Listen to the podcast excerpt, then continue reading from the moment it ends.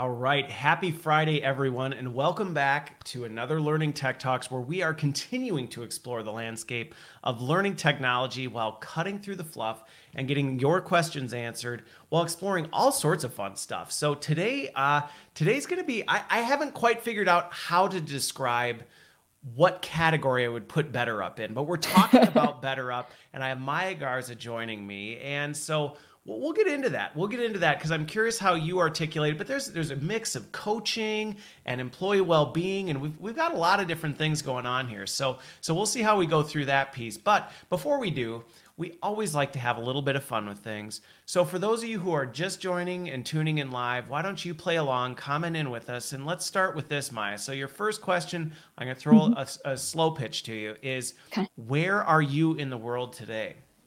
Where am I in the world today? I well, I'm in my office physically, um, outside of. Seattle. Very little outside of Seattle on a uh, on the Kitsap Peninsula. If those folks who know the Pacific Northwest okay. recognize well, there's, it. There's yeah. a fair amount from that region. So what's funny about that is so okay. So now this is making sense because right before we went live, everybody just to give some context, because otherwise you'll just be missing it. is you were you were from Florida, and so you're mm-hmm. used to the heat. Your husband's yeah. not a fan of the heat and humidity, so you're in Seattle. So yeah. how did you land there? Oh, how did I land there? Well, it all started with a very, very determined life goal that I had for myself after I finished grad school. Um, I went to grad school in Ohio. It was very cold those several years that I was there, and I moved to DC. Uh, and my goal in life was uh, one to never leave DC because I loved it, still do, okay. and two um, because I was post grad school. So if you imagine late twenties, um, I said, well, I'm never going to date anyone in the military because that was also something I was doing when I was working. And then I met my husband, who happens to be in the military. So when there went that rule, uh, and of course, because he's in the military, we moved. And uh, so we have now lived in Charleston, South Carolina. We've had a few stints in Florida. Um, and then we moved to San Diego, which was beautiful. And from San Diego, we moved to the Seattle area. Okay. Okay. Got it. All right. So yeah. this, so it's not that you won't ever go back to where it's hot and humid. just for right now, you're doing a stint in Seattle. That's right. I do think if I want to take my husband with me, I will probably need to go somewhere that is not year round hot and humid. Okay. Okay. So you don't mind the seasons. Okay. No, uh, no. I just prefer not winter. Just I love seasons except winter. That That's right. That I, I could leave that one behind. You could leave that one off. The, all right. Yeah. All right. Which I can even being in so i'm in milwaukee the milwaukee area so winter is definitely a, a good chunk of yeah. our time. In fact it's mm-hmm. just wrapping up now so you know we, we've adjusted to it. All right well so let's shift gears. Well we're not shifting gears quite yet because we have the icebreaker question okay. that we have for you too. So you're in seattle and again if you're watching you can play along with this as well. But maya where would you build your dream home? Ah See, this is like uh, I, I, imagine that my husband and I will need marital therapy at some point over this question alone, um, be, because well, it's been out here. So that's right. I, am getting some practice. I'm getting some practice. Yeah, there you go. That's there right. That's right. So for probably close to ten years, we have been talking about this. Like, where would we? Okay. Where would we either retire? He will retire before I retire, as he likes to point out. Um, and I would love to be somewhere by a beach Okay. It preferably if it were not humid by the beach. I would love for it to be within walking distance of a town that has restaurants and shops. Okay. Okay. Um, something maybe like within driving distance, you could be more in like forest area, so some mountains. I haven't quite found that spot exactly. All right, but that's where it would be. My husband would be on a farm with chickens and land, Fine. and so he might need wife number two for that one. But um, maybe we'll okay. see. We could vacation it. there. I yeah. like your I like your criteria. Okay. All right. Well, that makes sense. So for me, mine, I actually can perfectly picture this. I, I don't know. Similar to you, if this day ever comes, my wife and I will mm-hmm. probably need a mediator. And I don't know if she'd be 100% on board with this. But so for mine, I can already picture it. It'd be mm. in the mm. mountains. So I was born in Colorado and spent my oh. younger years there mm-hmm. and loved the mountains. Mm-hmm. And so for me, it'd be up in the mountains on a lake. There has Ah, to yeah. be a lake. The lake. With, with Mhm. pro- yep, there's got to be a lake. It doesn't. There's got to be a mountain lake up there. Yep, Mhm. lots of space. Log cabin. See, I'm very particular. It's got to be a big log cabin. That's it. I have a lot of kids, so there's got to be plenty of room for them to run around. Yep. Yeah. okay. My kids call those well, the, the the Lincoln log cabins because yes. I well, I would if it was made of Lincoln logs, that would be That would be with me. I perfect, don't yes. care as long as they're big Lincoln logs. Big ones, be a lot of yep, Lincoln- Yeah, it's got to be yeah. big. Okay. All right. Well, so let's shift gears. Let's shift gears over to BetterUp and let's talk about that a little bit because going back to this, so before we get into it though, because I'm really curious to see how you articulate or how you describe it. But before we do, let's get to know you a little bit more because we talked about this briefly as we got started, Mm-hmm. but let's unpack this even more. So, your background is in IO psychology. So, I'm guessing being in ed tech was not something that as a child you said, you know what, someday I'm going to grow up and I'm going to be in an ed tech company. No, definitely not. Um, I think I was thinking I would work with elephants. Um, or I wanted to be a teacher. Elephants. Yeah, I don't know. I have a thing for elephants. Um, so it was either either elephants or a teacher. But I was really one of those odd ducks that really early on I kind of like honed in on psychology as something that just fascinated me. Um, I was always extroverted. I loved being around people, um, and that's kind of how I associated how you work with people is through psychology. Um, I don't know why or how that really started, but that's kind of what it was. And um, when I was in high school, I realized that I didn't want to do what was traditional psychology in my mind, which is therapy Okay. or clinical work. Um, I loved the world of work.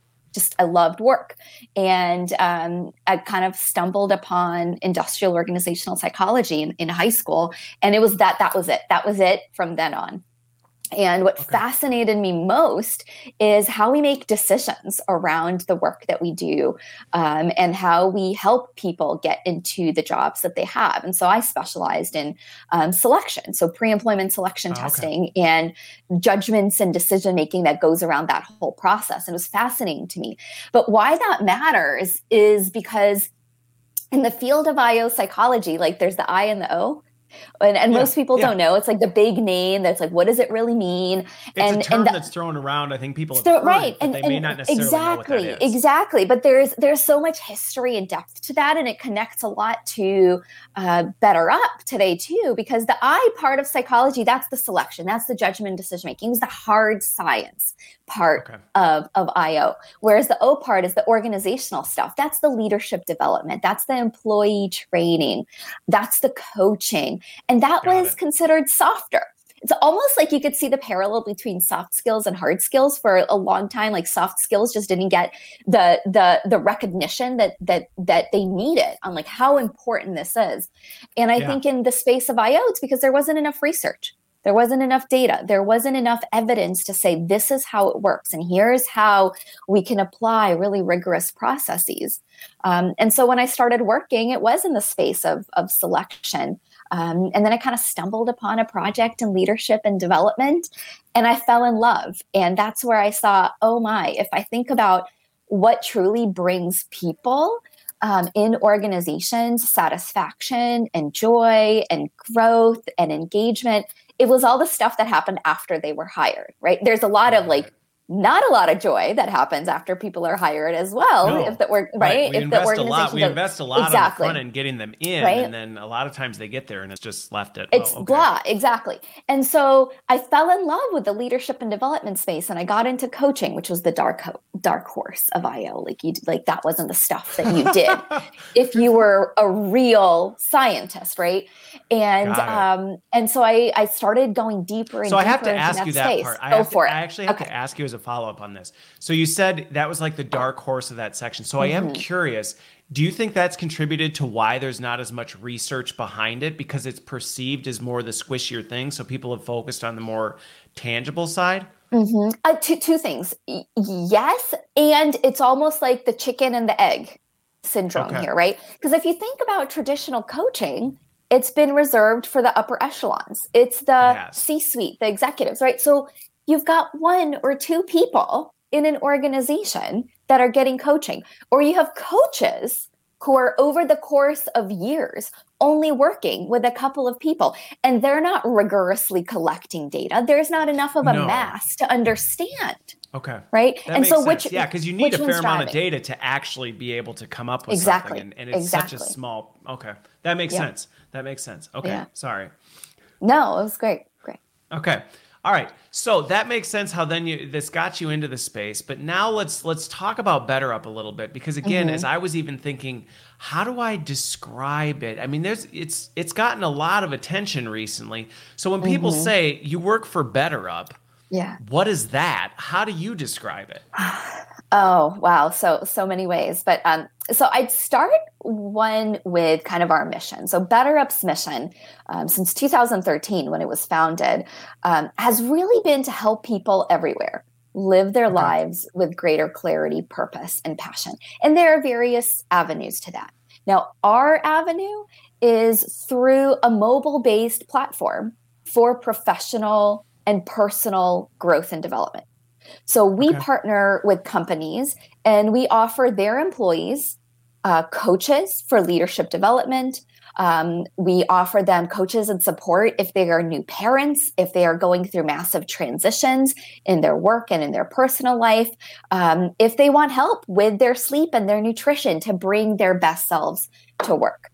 So we partner um, with organizations and we provide dedicated one on one care curated content, coaching, and more really in the pocket of employees. So you have that access and you have that help precisely for the, the things that you need in the moment that you need it. Okay. Got it. So, well, and I think one of the things that's interesting because it can be easy to just say, oh, coaching. So it's coaching. But some of the things you hit on there is a little bit different in that mm-hmm. A lot of times when we think about coaching at work, and I think this gets back to the well being side of things, that, that when I mm-hmm. think of BetterUp that's one of the areas that I think about yeah.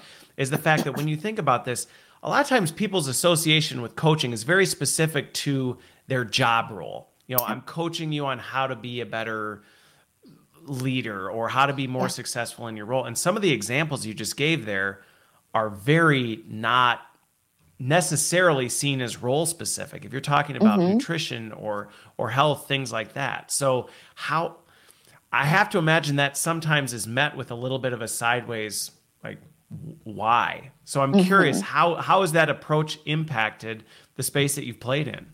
Yeah, uh, that's such a great question, and um, I'll come back to the story of like why that actually okay. like hits hits a really important point. So, like our our vision from the beginning uh, was really for BetterUp to be this gym for personal growth and development. So an experience kind of just packed with personalized care, interactive, evidence based kind of digital exercises and programs, even community engagement that is truly designed to inspire, to educate, to provide like insightful feedback loops for individuals to help them track progress and optimize their growth, like all in one place.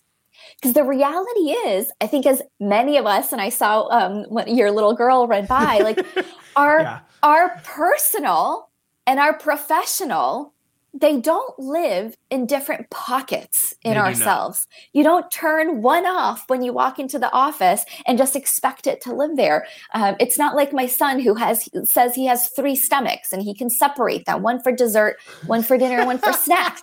It just doesn't work that way, right? And yeah. so, what it made me think of, um, Christopher's with that question is like it's it's funny you ask it because it's part part of our even interview process is so i work with a team of behavioral scientists solution consultants um, and we translate the the, the science um, of behavior change of okay. evidence-based um, processes to help people grow and develop and one of the questions that we're often asking people is like help us connect the dots like we know the answers to this but we want to hear okay. other people articulate it between you know, well-being and performance at work because they're so tightly intertwined. I mean, just take yourself for an example, and I can use myself as an example. I have three yeah. kiddos, one of whom is 20 months months old, and um, he likes to wake up at 2:30 in the morning sometimes. And to last night was one of those one of those times. So if you end up being not rested, if you are dissatisfied with what's going on in your life, um, if you are um, struggling like gosh through the yep. pandemic if you have kids at home that you are you have you're not just you know um, you know the the the host of a show like this and have your daytime job but you're you're also now teacher and gym yes, teacher right. and cafeteria worker and all of those things um, your your overall performance is going to suffer because your attention is in so many different places um, and maybe you're stressed and maybe you're you're you're exhausted and your performance at work is going to suffer and maybe your organization really needs you to step up and innovate and take on more responsibility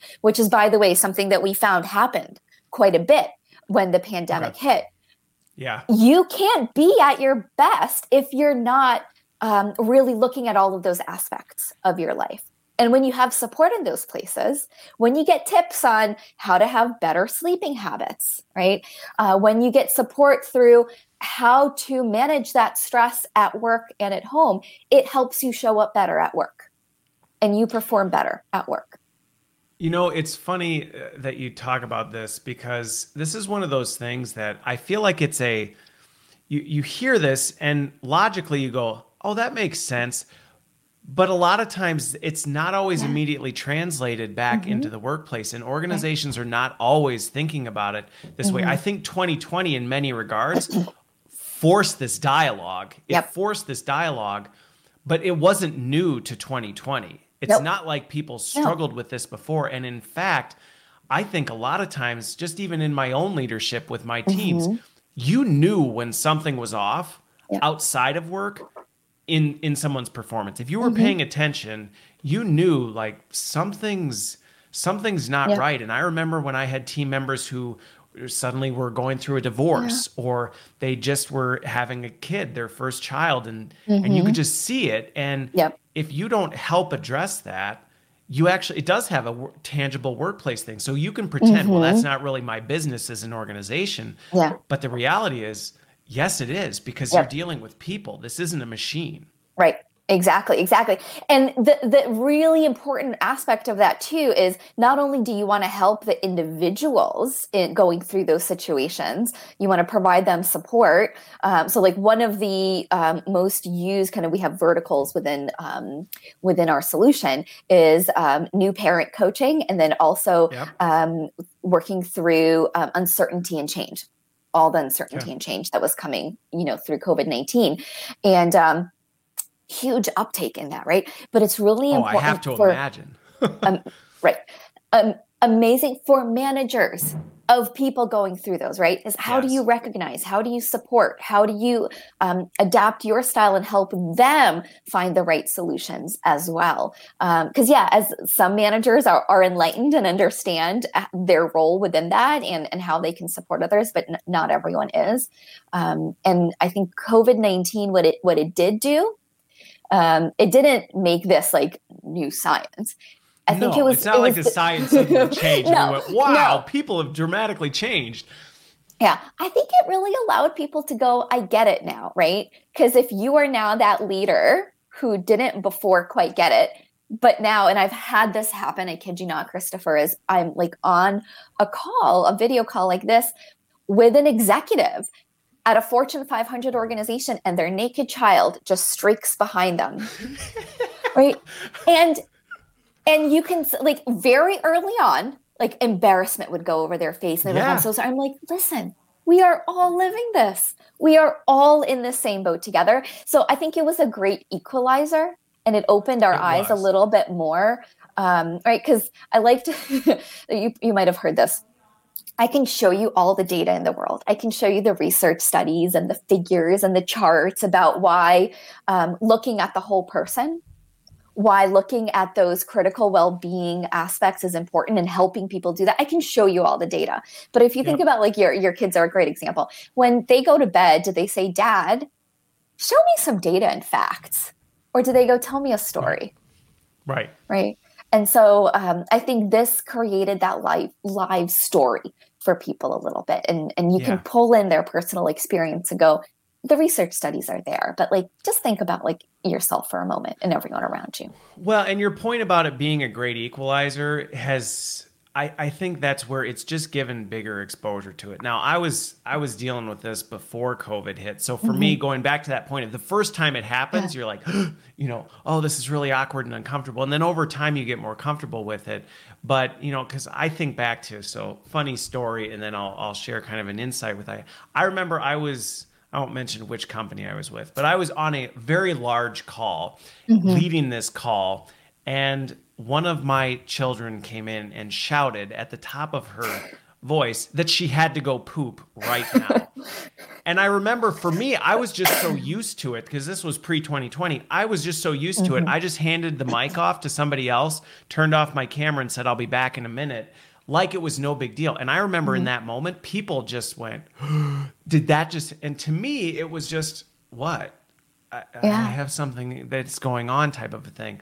But I think in 2020, one of the things is you really gain greater greater empathy towards that mm-hmm. because it was one of these things where even if that wasn't your situation, mm-hmm. you were forced to see that that yeah. is the situation yep. of your employees. Mm-hmm. You got to see a little bit into the window of, oh, their life is is bigger than just what they bring to work. Yeah, absolutely. Absolutely. And that you can value all of those aspects. Um, right. And, you know, uh, maybe on the topic of parenting, because this is just kind of interesting, um, or at least it's interesting to me, maybe interesting to others. Um, we uh, actually ran a study right at the beginning of uh, 2020, uh, not, not 20, of the pandemic. And um, one of the things we looked at, we had thousands of, of individuals in this study, and we looked at like what changed for them, um, how they were feeling um, how their sleep was was doing, how how they were feeling optimism wise, and and we also asked like what were your biggest stressors right now. Okay. And this was fascinating. And we then compared two groups of people because as as you know, people ourselves, we were seeing this within our company, so we wanted to look at it. And we compared people with kids at home and people without kids at home. And what we found not shockingly, is that people who have kids at home, their number one stressor by far, I mean, it's like if I ever showed you the chart, it would be like hilarious. Their number one stressor was their children at home. Okay. If you looked at people without kids at home, it looked very different. It was their customers, actually technology, their boss who was like now pinging them all the time. Um, and you're like, wow, like people with kids, like they are struggling. But here's where it got really interesting. When we looked at their actual average level of stress of the of the the, the people with kids at home and the people without kids at home, their yeah. level of stress was the same. Okay. So biggest stressor versus their actual level that of stress. That changed. And so they were like, oh, something's going on here. Because you would think that the people with kids at home would actually be significantly more stressed, right?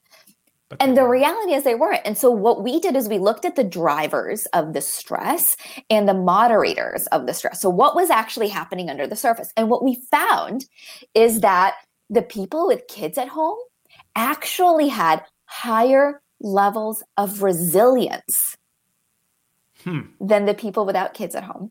They had higher levels of emotional regulation they had stronger connections and a positive association with their organization, feeling like they were getting support from their organization. And they were still experiencing more, um, I'll just simplify and say like outdoor getting out time. Okay. okay. And that kind of leads you to think like, wow, like one parents have lots of coping strategies because we've learned how to deal with the crazy right? And that has built yeah. up our resilience. Um, but like the organizational support was really huge. And then in organizations where they felt like they were having the support that was really helping them quite a bit. And so like that that organizational experience that people went through during this time was really critical. Okay.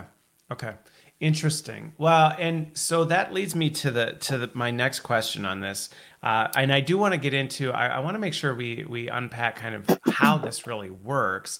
Um, what's funny is I, on the parenting topic, Scott Mesh commented, "What doesn't kill you makes you stronger," and I, right. I suppose there's probably some truth to that one. Um, but so on this, because I think for some leaders and for some organizations, this was a difficult reality to accept in some regards. Mm-hmm. And and I actually think it's a positive thing that we've been pushed into this because what I've seen over the years is people were forced to compartmentalize, which mm-hmm. actually added another layer of stress mm-hmm. because now you were trying to balance this but not show it. And so you were masking it, and this created just way more again yeah. I, I spent some time in psychology as well like this adds a layer of burden yes. to people that's that can be very traumatic so mm-hmm. i think from that standpoint this opening the door to that was a positive but not always met with oh, this mm-hmm. makes sense. I see doing this is is a good thing. So I'm curious as you've treaded into this space, as you've mm-hmm. trying to um, as you've tried to move forward, how have you helped organizations make that shift? Because going to that point of you can show the data, which it's mm-hmm. good there's data there, because it's one thing to say, hey we think we think this is better mm-hmm. having the data to back it but i have to imagine at some points that's been met with resistance of mm-hmm. well that's that's not really our responsibility yeah. or you know i'm not how have you helped organizations work through that yeah, I, I, think that's a really important question because sometimes we walk into organizations and they kind of like they they come at this with open arms and give it a big hug because it's part of you know their culture as well and it's part of their evolution and maturity and and and, and others not not as much. So if I think about um, and this kind of goes back to the ethos of of BetterUp and and what our I think differentiation is in the space because um, going back to like 2013 and even today, like we're the inventors of coaching and care at scale. And I think that at scale really matters to answer that question okay. here because we tap into rigorous behavioral science. That's essential to what we do. Um, we use unique data and AI to not only create these kind of hyper personalized experiences, but then to foster human connection and actual employee engagement that bit also matters quite a bit, right? Okay. So this provides then unparalleled insights and outcomes for organizations. So in this case, it does come back to the combination of the data and the stories. So when we're working with organizations and often either coaching or providing access to our, our platform or personal development to thousands of people within one organization, it's really hard to dispute when there are actual changes within the organization. Okay. Right. And so one of the things that we do, and it's a core part of kind of our, our philosophy, is we measure along the way. And this has been a problem with coaching historically, is this inability to measure. But we measure along the way each individual's journey, but then that gets aggregated up to the company level or like even the department level or regional level for organizations. And we can connect that to their business outcomes right okay. and then we can track for the organization what impact it's having yeah got it of course okay. nothing is as powerful as when they actually hear some stories from their own employees or they go through that life-changing experience themselves Okay. So there's two pieces I want to go that and I told you we're just going to kind of go down different go paths it. based on where we go. One of the things that I'm really curious about that you brought up, you talk about the personalization behind this. And I think mm-hmm. especially when it comes to coaching, this this is a and this is why I want to unpack it a little bit, is that as you you know probably from your psychology background, a lot of times people don't even really even quite know what they need. They're, they're not yeah. quite sure. They maybe have some insights or maybe some feelings, but they don't really know. And so the risk is they might say, well, I need help with this. And really that's not what they need help with. They mm-hmm. they actually need help with this. So when you're talking about this personalization piece, how is BetterUp helping people mm-hmm. get that coaching and development on the right things? Because because you have the risk of saying, well, you're getting all the help, but you're doing it on the wrong in the wrong places. Mm-hmm. Yeah, I think that uh, this is a great question. Um, and it's actually, it comes from a couple of different places. So, one of them is um, what the part part of our process when people kind of onboard into the platform and the whole BetterUp experience is they go through um, an, an, onboarding assessment, and that onboarding okay. assessment looks at um, it assesses the our whole person model, so um, mindsets and behaviors that are really important for your success um, at work and outside of work. So um, things like your growth mindset, your self awareness, okay. Um, your, uh, and then in the behavior space, like things like your physical thriving, your social thriving, your emotional thriving, cognitive thriving, um, as well as really specific kind of uh, behaviors around what it takes to inspire as a leader at work. So, how are you motivating others, okay. guiding others, including others? And so we measured those things. And then we also ask about, and I won't tell you everything because it's a proprietary algorithm, um, but um, and this is where some of the AI comes in to make it happen for thousands of people, right, at scale, okay. is um, we'll ask about things that are going on in your in your work life. What are the transitions that you're going through and the experiences that you've had? And um, and we do ask what do you think you want to work on? And sometimes people have clarity around that and sometimes some they don't. have some clarity right exactly and sometimes or sometimes that like you said the clarity they have isn't quite what your organization might think that you need, right? So there might be a disconnect okay. there. So you have that, your own input. Then you have the opportunity to ask your manager, like, um, hey, what do you think I should work on? That gets okay. pulled in. Um, and then you meet with a coach and they help you unpackage that very early on and hone in on your goals. Um, and then you know a little bit further in the process you even have the opportunity to to do a 360 get some additional input. And again, you have the manager who can help guide you in unpackaging that, or excuse me, the coach who helps guide you in unpackaging that for you, making your personal development plan. And then there's also the the goals of the organization right? So oftentimes like we are helping organizations so taking a bunch of different a bunch of data right? and you're inputting like yes yes. And to the individual it kind of like seems like you know what? I just kind of have this personal guide right? Sometimes it's their one on one coach, or it's maybe their group coach, um, or maybe it's the magic, what might seem like the magic, but is really the science of the platform making suggestions of what they what they should digest or look into and the person going oh wow you kind of hit it on the head. That's exactly what I need right now. How yeah, did I didn't you know? have I didn't have words. Didn't know I knew that. I didn't have words for it, but now I do. And you can dig in. So okay. so it is like this triangulation of, of data and information that gets inputted. Um, and then the individual gets the right support in the right moment, okay. exactly when they need it. Okay. Well, and that also helps explain. So first of all, one, I think that onboarding piece really helps unpack why that matters because mm-hmm. this goes back to this whole this is an important piece and, right. and, different people have different levels of clarity mm-hmm. there's a mm-hmm. lot of different data points and so pulling all that together is going to be a critical yeah. factor to get it right but it also helps explain because the, the term ai gets thrown around a lot in our industry oh yeah we have yep. ai and it's not always really clear as to for what mm-hmm. or for why but the, the description you gave helps helps yeah. give some color to that because realistically yeah there's a lot of data that's coming in from that. That's right. And then now you're comparing it. And I have to imagine part of what that AI is doing is also assessing all these other pieces of data points. So you can start to find patterns where, hey, if if this person has this set of data, mm-hmm. this is kind of some things that they need to help right. better match this.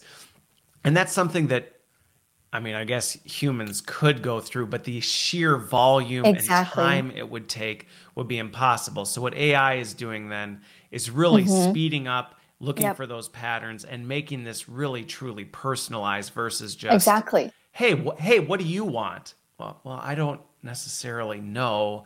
Um, and you yeah. may not have enough data on me to really help make a recommendation, or just because yeah. I did this one thing, recommending something else may not work. Exactly. Okay. And and that's exactly it. And and one of the other ways that's really tangible tangible and I think people who are in the coaching industry would really appreciate this cuz you know traditionally if you think about again I'll go back to executive coaching because that's like what many yeah. people when they think about positively of coaching think about that.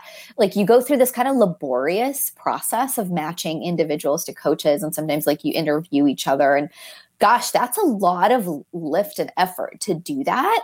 Um, and so we use data to help us get almost there, right?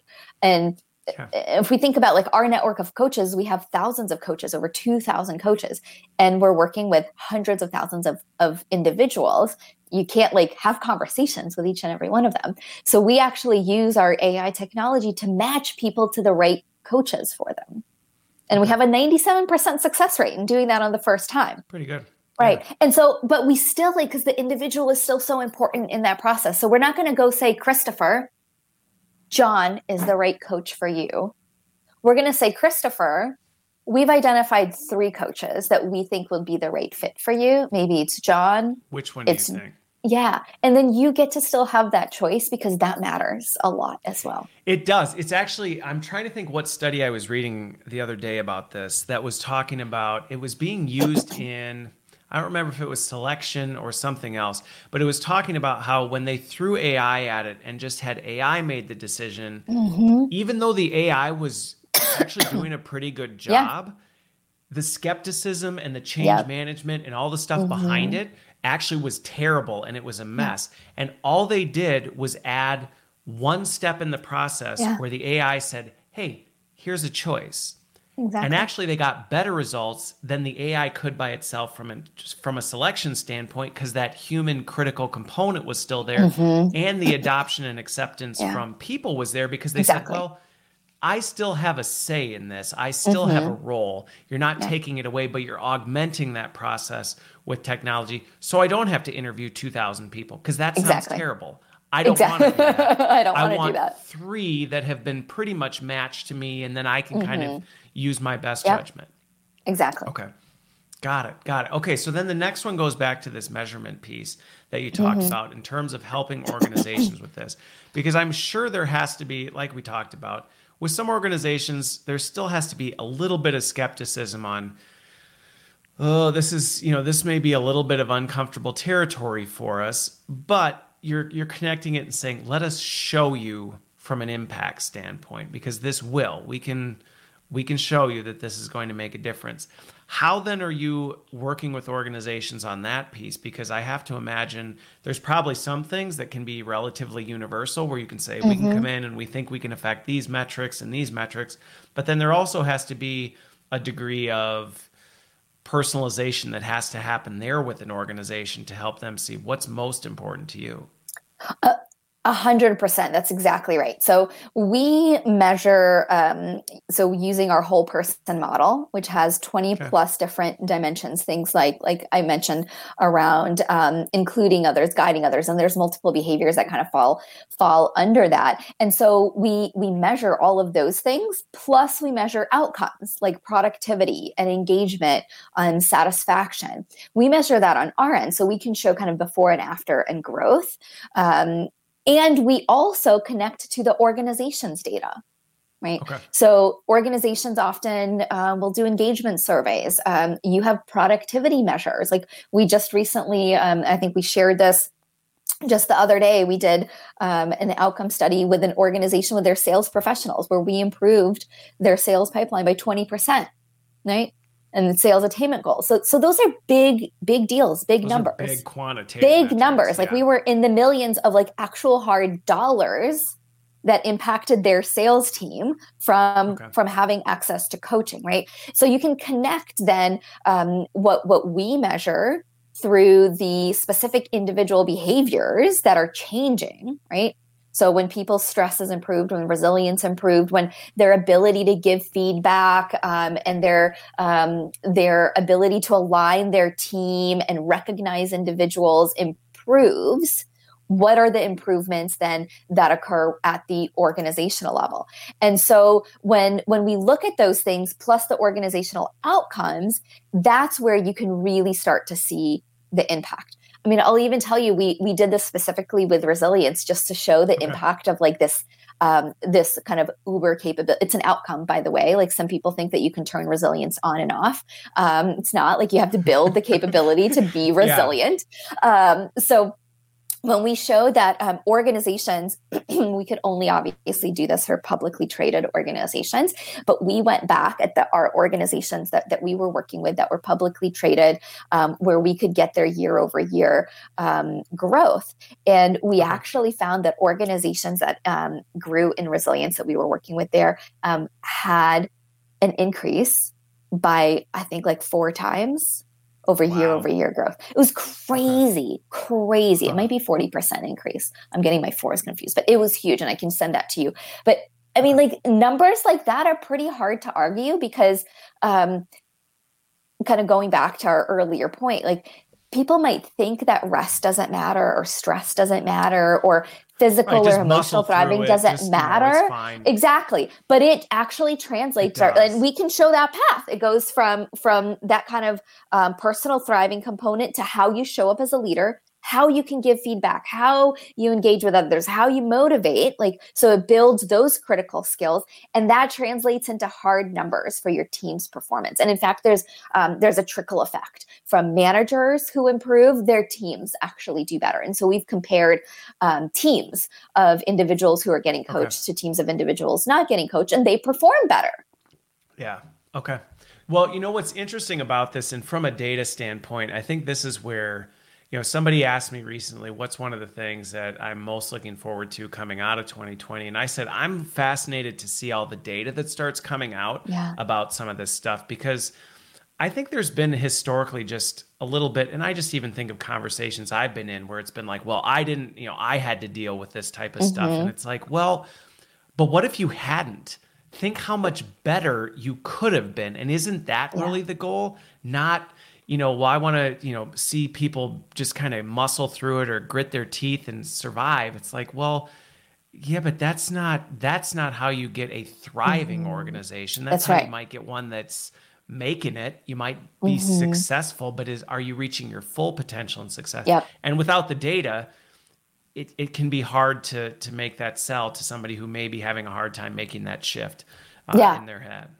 Well, it's huge too. And so um, we recently did some work um, and we did some research um, on the concept of languishing. And um, so, like, I think I shared a chart that you can show, but this is kind of cool in that um, I'll bring it in. it's it's really crazy if you think about the majority of the population today is what we would call languishing and languishing is like the sense of stagnation and emptiness it's like if you like you ever walked around and you're like i kind of feel blah or meh Yeah, I'm kind of here, but I'm I'm, here. not. Right, exactly, exactly. And uh, this is such an um, an important concept because in psychology, we think about mental health on a spectrum from depression to flourishing or thriving really right? And and flourishing or thriving is really this peak of of well-being. So you have a a really strong sense of meaning um, you you feel like you can master things and things matter and that you matter. Whereas like the the complete opposite of that like on the other end is like clin- clinical depression in a way right? And and i think a lot of people think that um, if you are you know in this languishing space and it's unfortunate 55% of us are languishing That's a big Um, percentage. that's yeah. a big percent. And this is why this matters to organization organizations. This doesn't mean that you are clinically depressed. You're No. not. You're just blah. But that You're just blah, making it through the day. you're making Really. it through the You're day. making it through the day. Exactly. But what this what what is going on here and i think again like pandemic times shed a light on this but it doesn't mean that it just happened to people because of the No. pandemic it's just it just became so much crisper and We just had much greater awareness into it. Exactly, exactly. But what we found is when we we looked at all of our thousands of members and we looked at this data, that when we move the needle for folks and through um, about six months of coaching, you can really move the needle for folks um, from this languishing space to one where people are going into a steady state and then also going into like this strong super functional state. So like you're moving people um, into thriving and then super functional that there are huge impacts at work. So when you move people from this kind of stuck languishing um, they're five times more likely to then be rated as high performers at work Hmm. they're twice as likely to get a salary increase Wow. and this is huge nine times more likely like the people that we moved over are then nine times more likely to get a promotion 20 this this one's number this cr- cr- 20 times higher levels of productivity so this goes back to the question of why should an organization productivity 20x productivity If you from can someone who's five or ten percent of these lang- languishing people Exactly. into the thriving, you're Yes. talking twenty x of a return on that. exactly exactly that's the roi Okay. Okay. that's the hard numbers this is why it matters Well, and I think that's where it this, this topic has and this is where the data piece is so critical to it is that historically i think this has been and you mentioned this very early on when you talked about the coaching the leadership development mm-hmm. in the io psychology it's been perceived as squishy mm-hmm. well it's it's kind of the squishy thing we we kind of maybe think it has an impact but we aren't really sure we can't really quantify it and now as the data starts pouring out we're we're starting to see this isn't just like marginally better. Making mm-hmm. these types of investment in your workforce, it's not a marginal nudge in no. performance. We're talking exponential performance mm-hmm. nudges types of things. So this is yes, it's and I think in the past sometimes it's been perceived of well, doing this is in conflict with organizational performance. No. And instead it's no, it's quite the opposite. It's a yes yeah. and. You make these exactly. investments and you see huge performance returns. That's exactly right. That's exactly right. And I think if you think about what's going on with our society today, so it's not just about well being, like, think about the social unrest that we're going through. Like, you know, this week particularly is pretty important yeah. um, for us as a country. And no matter where you fall on that spectrum, like, um, one of the things that is so essential for organizations today is to really focus on DEIB, diversity, equity, inclusion, and belonging, um, yep. and being inclusive leaders and inclusive individuals at work, and how important that is.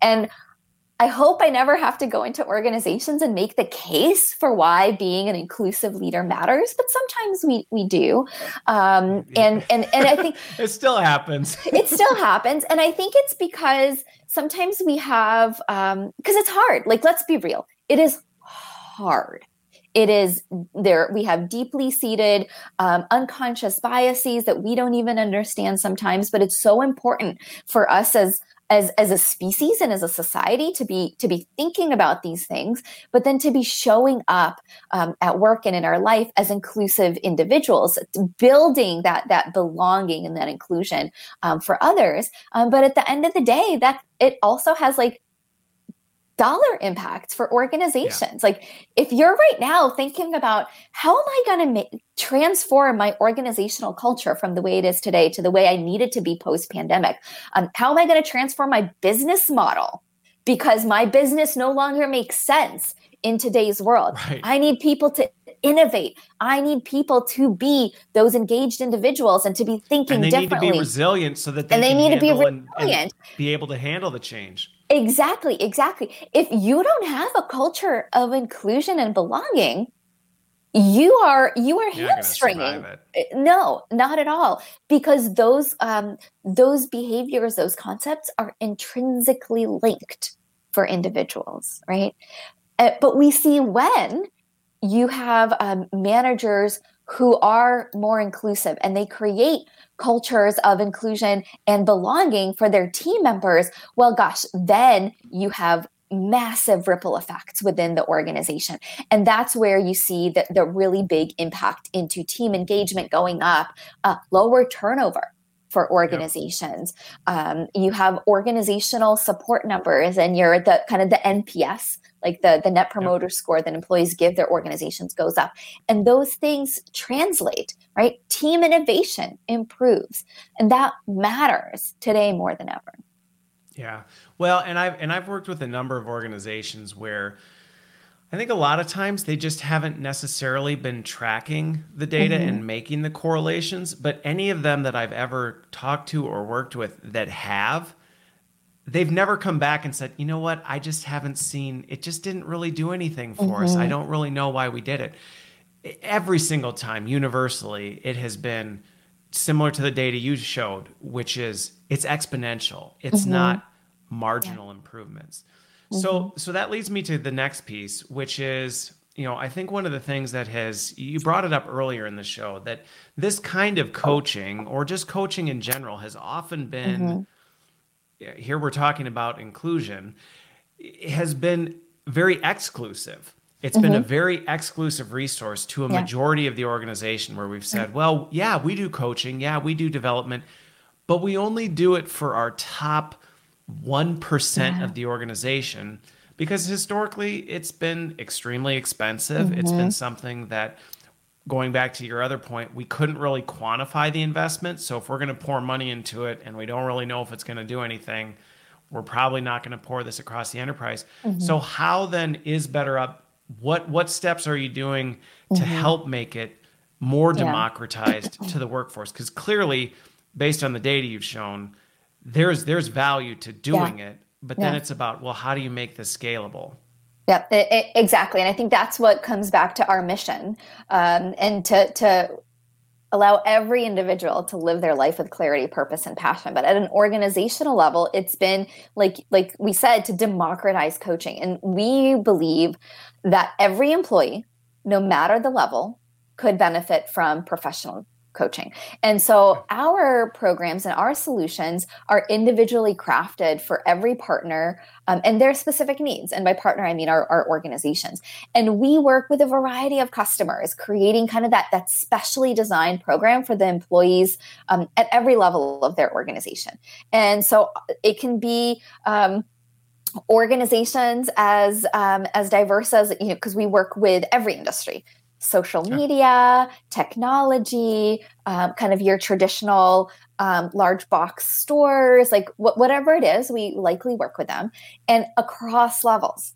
Because the reality is, when you're thinking about changing the way an organization functions whether um, you're thinking about changing your organizational culture because you need a shift to a new new way of being or you're rolling out a new um, a new uh, culture around performance management. You want ongoing feedback and coaching to be part of your organization. You need everyone to be speaking okay. with each other.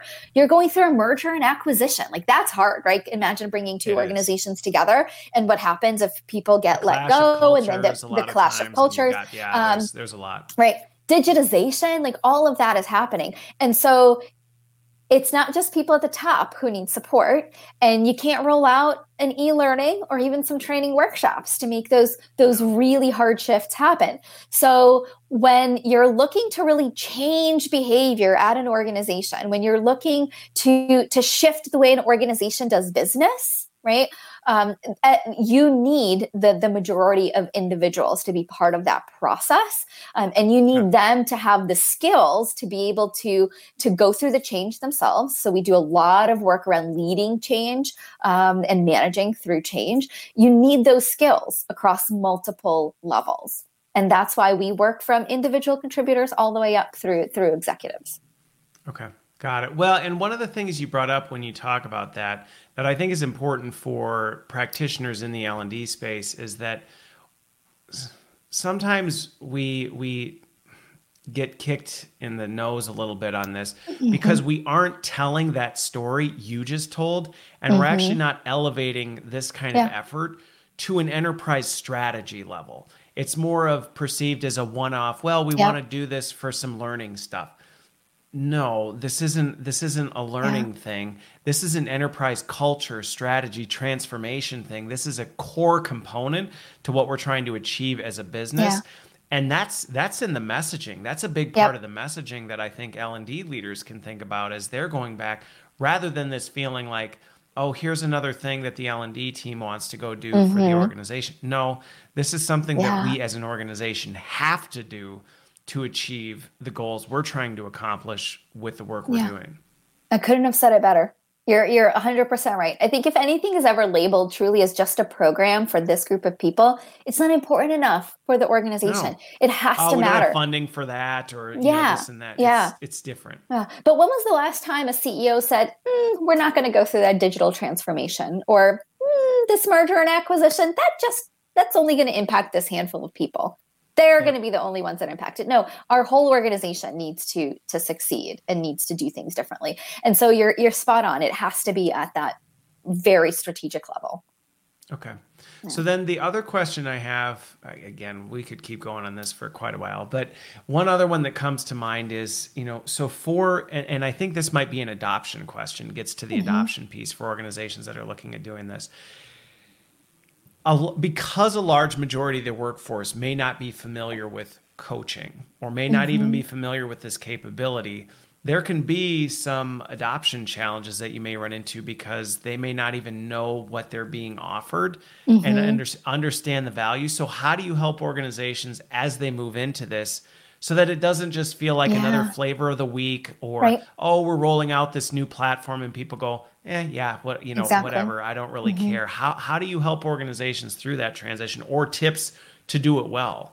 yeah. Well, so this is kind of part and parcel of how we work with our partners because that is such okay. an important aspect of it. And one of the things that that we really pride ourselves on is we make it super easy for our partners because the okay. beauty of BetterUp is that it is easy for you as um, uh, you know an organizational owner of, of these initiatives because we take care of a lot of that for you.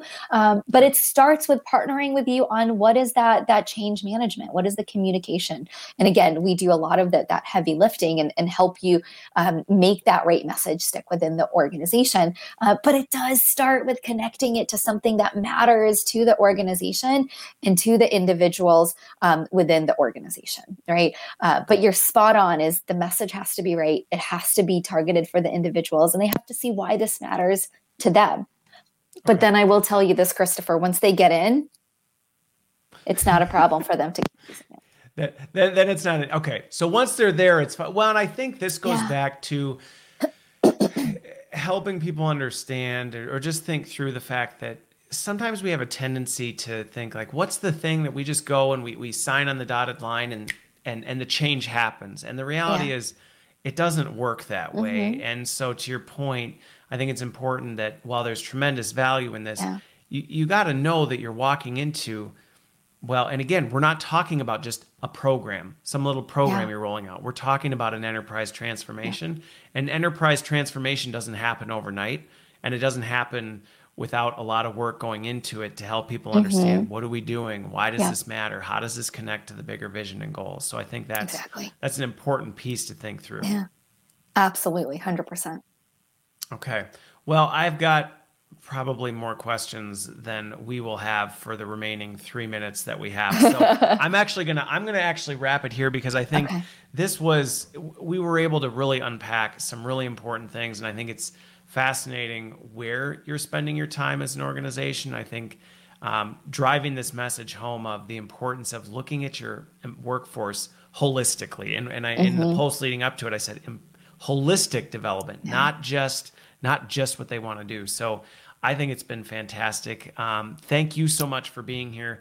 Thanks for sharing. For people who are interested, hopefully you got something helpful out of the discussion if you haven't been thinking about development this way, hopefully it's changed your thinking yeah. and not just on a squishy standpoint, but the hard data behind it. So, Maya, I really appreciate you being here. Thanks, everybody, for joining us. And uh, I hope you have a wonderful, wonderful weekend. Thank you, Christopher.